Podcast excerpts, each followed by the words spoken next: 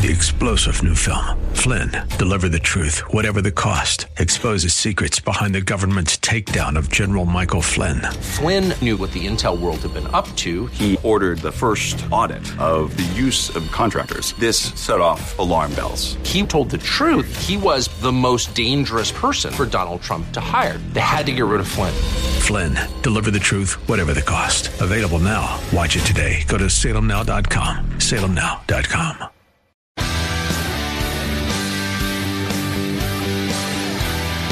Are you looking for truth from God's Word that you can understand and apply to your life? You'll find it today on Make It Clear with Dr. Stan Ponz, Bible teacher and president of Clarity Christian College, formerly known as Florida Bible College. Listen now as Stan makes it clear.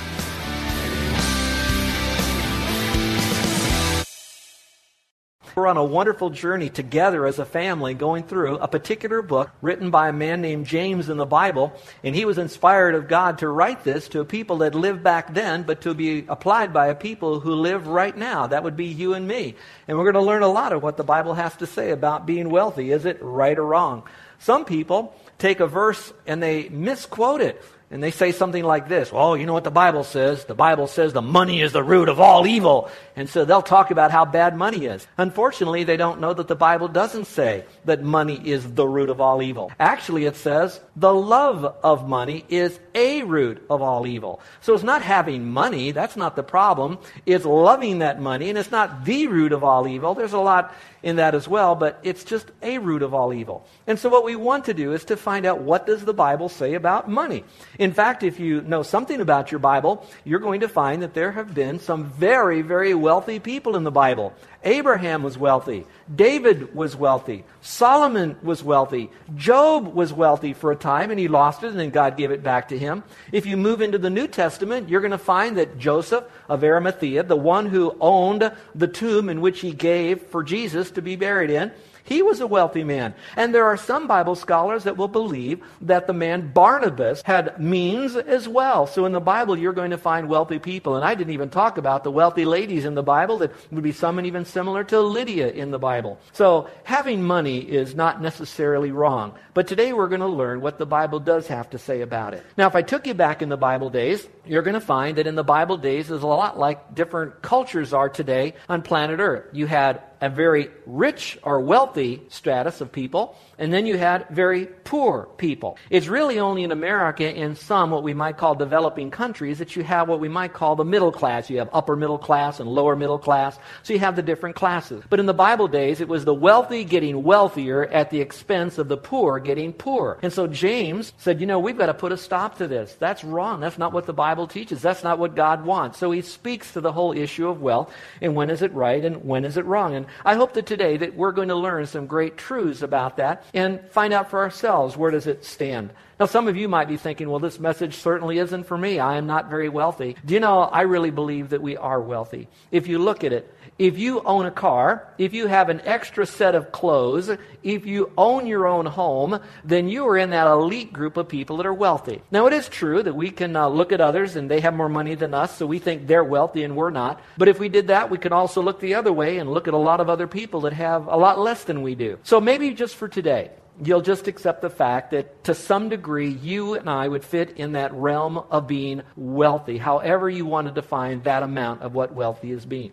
Now, I have to tell you that even though I put this message together, I am glad that James is talking about this because normally I wouldn't feel comfortable speaking on this. It's like talking about taking care of your, your weight or something. People don't like to hear about weight control. They hardly like to talk about time control, and they surely don't want to have someone tell them how to manage their money unless it's how to make more money.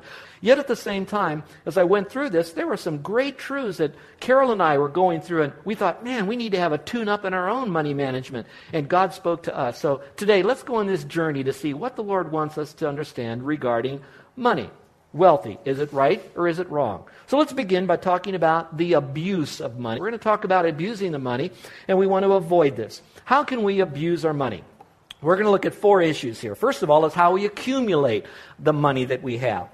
Follow along silently as I read to you verses 1, 2, and 3, because again, God is speaking to us. And here's what he says Come now, you rich. So he could be saying, Come now, you folks here at International. Weep and howl for your miseries that are coming upon you. Uh oh. Your riches are corrupted, and your garments are moth eaten. Your gold and silver are corroded and their corrosion will be a witness against you and will eat your flesh like fire. And then it says, You have heaped up treasure in the last days. So, what is really James teaching us here about how we're going to accumulate our money? Very simple. The Bible says, don't hoard it. That's a good word to use, don't hoard money. When I think of hoarding money, I think of, do you remember as we get at Christmas time, Scrooge and how he wanted to get more money, he'd keep that money, he wouldn't pay his, his workers appropriately? That's what I think about when I talk about hoarding money. Now, let me quickly say the Bible does not say that you should not save money. There are a lot of people today that might think that, you know, God says as soon as you get it, you got to give it away. Well, I think it's good to give, but on the other hand, the Bible does speak about saving money. So saving money is biblical. Hoarding it is not. What's the difference? Hoarding it is like the more money I get, I like to make money, I like to have money, it's more money that I can have, so it's all about accumulating more and more wealth for the purpose of bragging rights, we might say, the comfort of security. Saving is a little bit different. Saving is more proactive so that you have money so that you can use it for the causes that God would have you to use it. How many of you have read a story in the newspaper about an elderly person who appeared to be very, very poor, ragged clothes, they ate little food, they had not many means in their apartment. And then they find after the person dies that they have no family. When they go into the apartment, there's literally tens of thousands of dollars underneath the mattress. Well, that's a little bit like hoarding our money here. We have all of this stuff just so that we can have money, but we don't put it into circulation. We don't use it. So, how does the New Testament speak about this? Well, it talks about be careful about stockpiling food, or collecting more clothes, or gathering more riches and jewels and precious metals. In fact, that's what this passage talks about. Let me ask you a personal question about this. What has happened when you do accumulate the things that you have? Here it is simply the more you have, the more you have to take care of, and the more that it will deteriorate. Here's a question How many of you have clothes that might be in your closet that are getting moth eaten or perhaps a little moldy? We all have that. How about those of you that have food that goes rotten in the refrigerator? It's, it's the food that's in the back shelf. And so, mainly what we're saying is the more we have, we accumulate all of this stuff and we don't really use it. And eventually it becomes moth eaten, it becomes corrupted and corroded, and we really don't use it. It's because we've hoarded it all and we haven't put it into operation like we should. So, again, wealth is to be circulated, not so much to be hoarded and kept and have the pride of, of ownership of how much money that we have. Let's continue with this. All right? James said this on the second issue. The second problem is how we appropriate our money. One is how do we get it? Look in verse 4, and here's what you read. It says, Indeed, the wages of the laborers who mowed your fields, which you kept back by fraud, they cry out. And the cries of the reapers have reached the ears of the Lord of Sabaoth. So you see, God is not only concerned about what you have, He's also concerned on how you got what you have, and He tells us, don't steal it. Basically, you have it now, and don't keep it away from those to whom it is due. I ask myself, how could I steal money without actually going and taking it away from someone else? Because sometimes when we think of stealing, we think of as a child, we see money on our parents' uh, dresser there, and we take it from them. Or we think of stealing when we might um, um, embezzle money from a company, or we might break into a bank or something and steal money that way. Well, that's pretty, really overt stealing. But there's ways that Christians do that in a very subtle way, and they don't realize that they're doing that. And it's to that group that the Lord is really speaking. Here's one way you can do it, and that is simply having debt and not paying back the people you owe the money to. Now, we can spend a lot of time to define what is debt. Debt is when you, ha- you owe more than what you have in assets. Some people like to do that. Other people say debt is when you owe the money and you're late in a payment. That is debt. Others say, no, it's not debt if you had an agreed upon payment plan and you're paying upon the agreed payment plan. I think the bottom line simply is this. When you owe someone else money and they don't have that money when they should have that money, that you're keeping it from them, that is a form of withholding good to those to whom it is due. So debt is wrong. Another way to look at that is when you charge too much. Let's say that you have an automobile and you're going to charge a lot more for it than what you personally know that car is worth. Oh, it might be spit shined and polished. It might have some pretty good tires on it. The windows aren't cracked. It sounds started up, but you know that it's dripping oil. You know that there's a hidden knock in there. You know that the brakes are on its last legs. You know that the transmission is grinding, but you're willing to sell it for more than what it's really worth. That's a form of stealing. Another way we can steal is when we go to work. And we know that we're supposed to put in so many hours doing the work the very best that we can. But we steal by wasting time or playing on the internet or not doing the things that we're actually hired to do in a timely manner. So we can steal money that way. And finally, we can steal money by cheating on our taxes, knowing what we should do, trying to play one against the other, thinking we won't get caught. So there's a lot of different ways that in our wealth here, we can have more wealth, but it's at the expense of a clear conscience because we stole that. You know, you can see that even in the Bible days when it talked about owing your people money. What often would happen is when a, a man would need to have laborers and he didn't have enough slaves, he would go down to the community square and he would hire these guys. And you remember some of the parables at different times during the day and he would hire them. But then sometimes these guys wouldn't pay and say, you know what, come back tomorrow. Or no, you didn't work hard enough. Or no, I saw you were a little bit lazy. You didn't do it the way I told you to do it. So they would withhold the money that was due to them and they had no recourse. You can see that probably more on the mainland when you have undocumented workers. And these undocumented workers, I'm not hearing this legal, illegal immigration thing, but there they are looking for a job and somebody hires them and then they won't get paid. And so here are these people that are here illegally have no recourse, but yet in their hearts, these owners of these companies have done this. And then you could look at back in our own day back in the Industrial Revolution, generally up in the steel mill plants and some of the mining that they would do, that you would then be hired as a miner. But they wouldn't pay you very much, but they would let you deduct from whatever salary you would have over at the store. So you'd have the company towns and the company stores. So pretty soon, all the workers were like indentured servants to those that were hiring them. It's to those types of people that he is speaking, how that we can slowly begin to steal. And God says that that's really wrong. So that's one way that wealth and getting wealth wouldn't be right. So be careful. Here's issue number three. It's not only how we accumulate it, don't hoard it, or how we appropriate it, don't steal it, but it's also how we allocate it. Now that we have the money, what are we going to do with the money? So it's not just having the money, it's not just how we have the money, but it's now what are we going to do with the money that we have? Look at the first part of verse 5. It says this You have lived on the earth in pleasure, in luxury. So James simply says, don't waste it.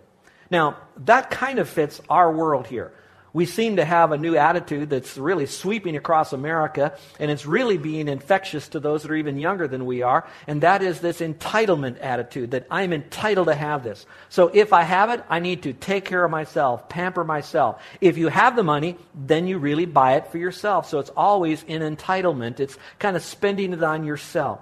Now, if you have a need, we should have it. And if there's something that you can do to make your life a little bit better, of course, God has given you richly all things to enjoy.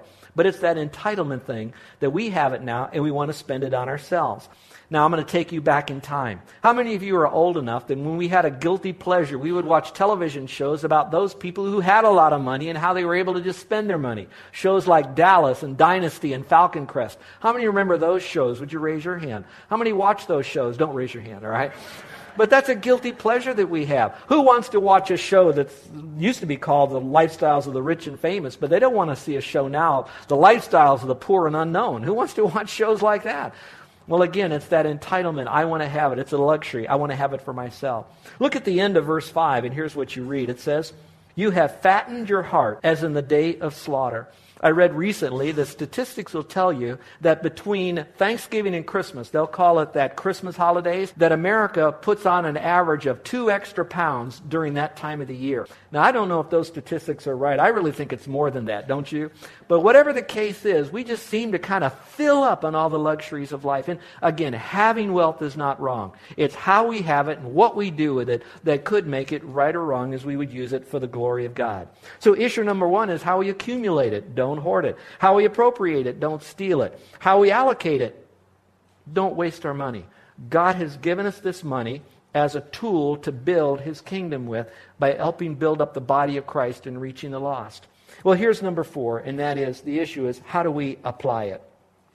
In this verse, it's more subtle in here. It says, You have condemned, you have murdered the just, and he does not resist you. That would be those that are just, and those the people that have money that are abusing those people.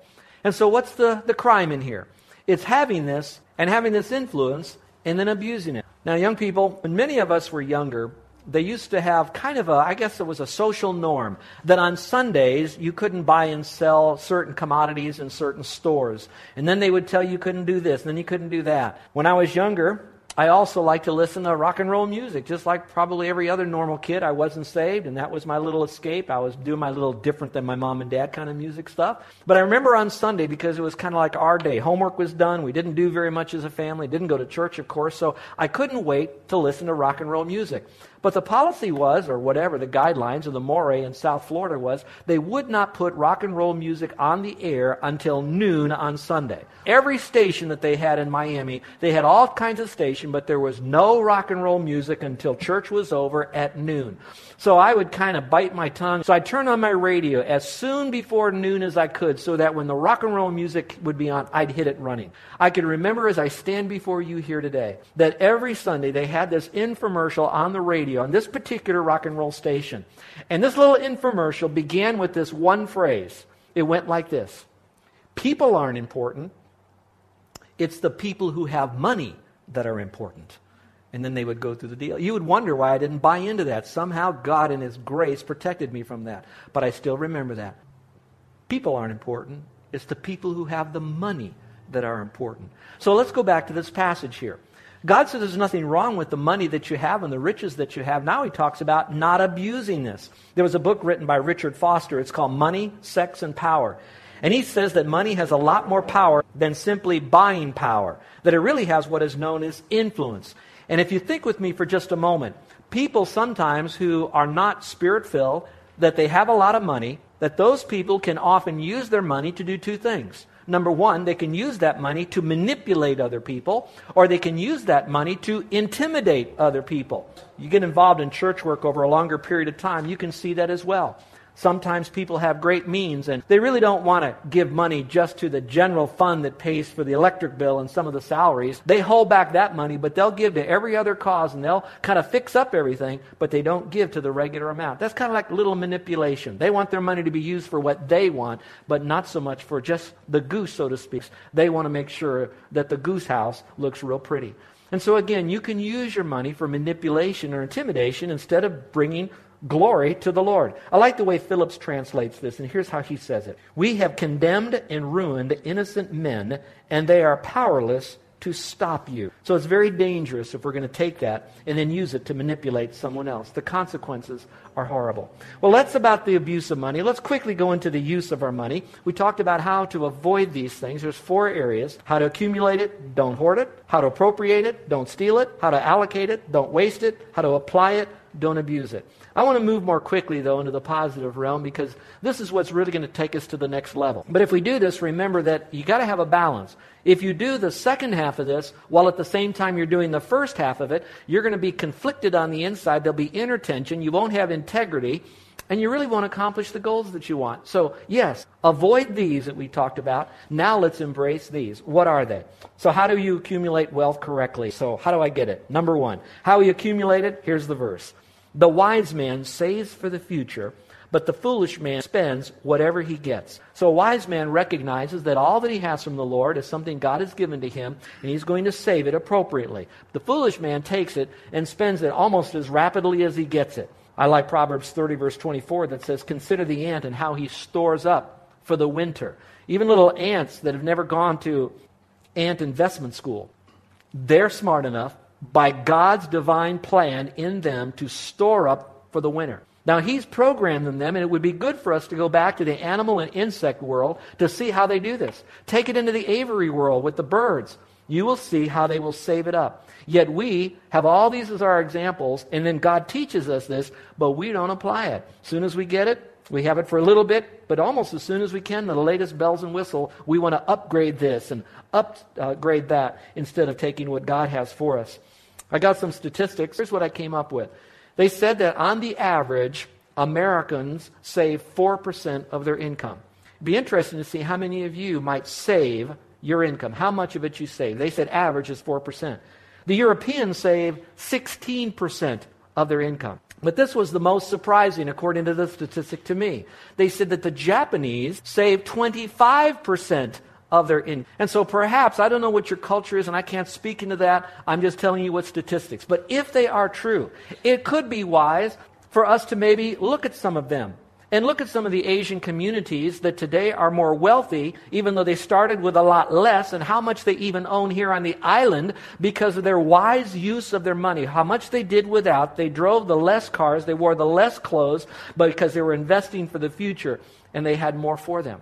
Some of you that might be married to someone of an Asian descent, an ethnic group, you might understand maybe a little bit more why they're so protective of the money. That's just somehow it's inside them for so many generations. Be that as it may, the Bible still says that we should save. How important that it is for us to do that. And I think that would be something for us to remember. Someone shared with me that there are so many parables that Jesus spoke, and so many of those parables, not all, but many of them talked about the wise use of the resources that you have.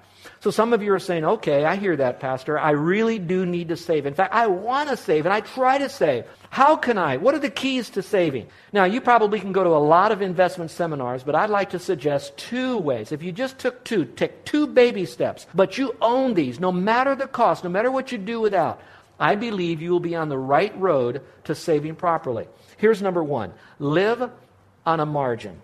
Now, what do I mean by live a margin? That means you set up a little bit of a budget right here and you live on less. I read a book recently I thought was so important. It was talking about how much is enough for those of us that are trying to earn more and earn more and earn more. Where is the threshold when we finally say, you know what, I don't need any more raises. I have enough to live on, to save on, and to, to do what I need to do. How much is enough? So learn to live on a margin. Probably you've heard the name of John D. Rockefeller. Here's what he wrote. He said, here's what he suggests on how you can get more money and develop your savings. Here's what he said He said, save 10%, give 10%, and then live on the 80%. I think he has it almost right. The biblical way to do that is not save 10%, give 10%, and live on the rest. The Bible says to give first, then save, and then live on the rest. And I think that if you just embrace that margin, and you taught your kids to live on that margin. Now, there may be other little formulas, but I know this one does work and will work for you. And start it right now, even if it means doing without on littler things that you might have. Give 10%, save 10%, and live on the rest. And if you have to downside some stuff so you can live on that 80%, then do it. So learn to live in a margin. Find the margin that works for you where you're giving, saving, and of course, living on whatever's less. The second one is to learn to be content. That's a hard one right there because there is so much coming from the secular world philosophy that what you have is not good enough. So you have to have more. You have to have something better. You have to have the latest. And if you want to know what's the greatest enemy to contentment, it's the A word. The greatest enemy to contentment is the word called advertisement. That's our greatest enemy. I read this from a friend who said this use it up, wear it out, make it do, or do without. Let me do that again. Use it up, wear it out, make it do, or do without. When I was preparing for this, the morning newspaper came to the Ponz house this morning. It came with a thud on our sidewalk. And so I thought, interesting, I'm going to speak on advertising. Let me just see with our Sunday newspaper. So Carol brought it in. She was outside, and so she says, look at it. So I took the newspaper and I divided it up between news sections all shapes and flavors, advertisements, shapes and flavors, and one more section. Now, in my best evaluation of our own newspaper that is now thrown against us to help us fail in the area of contentment, here's what I came up with. There are nine sections of news, even if it includes travel, 21 inserts of advertisement, nine news, 21 inserts of advertisement, and the most important, one set of comics. But anyway, apart from that, I want you to know that again, that it's coming up against us to try to help us to think that what we have is not good enough. And it really hurt us. So what's the purpose for us to save? Now again, you have the secular worldview and you have the Christian worldview. This is the secular worldview for saving money. They now will tell you, because it sounds so good, you need to have security. You need to prepare for now and in the future because here's the phrase you don't know what's going to happen. Now, all of that is true. I don't know what's going to happen tomorrow. I don't know what's going to happen to my car. I don't know what's going to happen to our house. I don't know what's going to happen to any investments that I have. I don't even know what's going to happen to my job or my health or anything else. I don't know that. So I need to prepare for the future. Well, that's not entirely wrong. But sometimes what we've done is we have put God over to the side and says, I have to take care of my security for my future. And all of a sudden it's resting on us. So if something happens, then all of a sudden our security starts shaking and then we start having some problems because it's all about taking care just in case something happens. So then we throw out, give 10%, save 10%, and live on the rest. We don't then live up to that because of the security issue. I'm going to tell you right now, I can't guarantee if I'll have my house, my clothes, my wife, I can't even protect my reputation. It's going to be out there. But the one thing that I can be secure in is this, and that is my intimate relationship with Jesus Christ. Nothing has to change that. And my God says this that when I choose to live according to the Scripture, by His power, for His glory, in His timing, God says, all your needs will be met now and even in the days of your retirement. And so my security is found in Christ.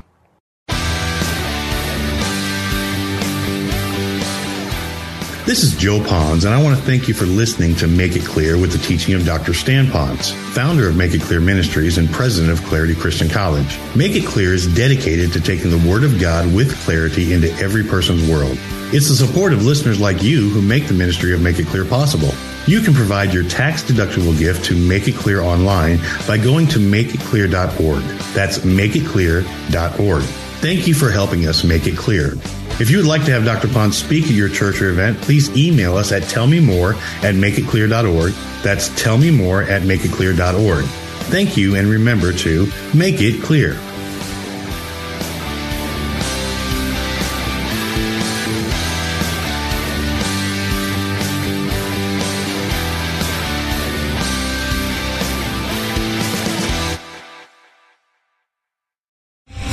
Star general Michael J. Flynn, head of the Pentagon Intelligence Agency, knew all the government's dirty secrets. He was one of the most respected generals in the military. Flynn knew what the intel world had been up to. He understood its funding. He ordered the first audit of the use of contractors. This set off alarm bells. The explosive new documentary, Flynn, Deliver the Truth, Whatever the Cost, uncovers the facts behind this scandal. Flynn told the truth. He was the most dangerous person for Donald Trump to hire. I find out the worst enemy that I'm going to face in my life is right here in America. They took my assessment and they wanted me to change it. And I was like, I'm not changing it. They had to get rid of Flynn. With in depth interviews, archival footage, and never before seen personal records of the man behind the headlines. I just felt like I was drowning. Flynn, Deliver the Truth, Whatever the Cost. Available now. Watch it today. Go to salemnow.com. Salemnow.com.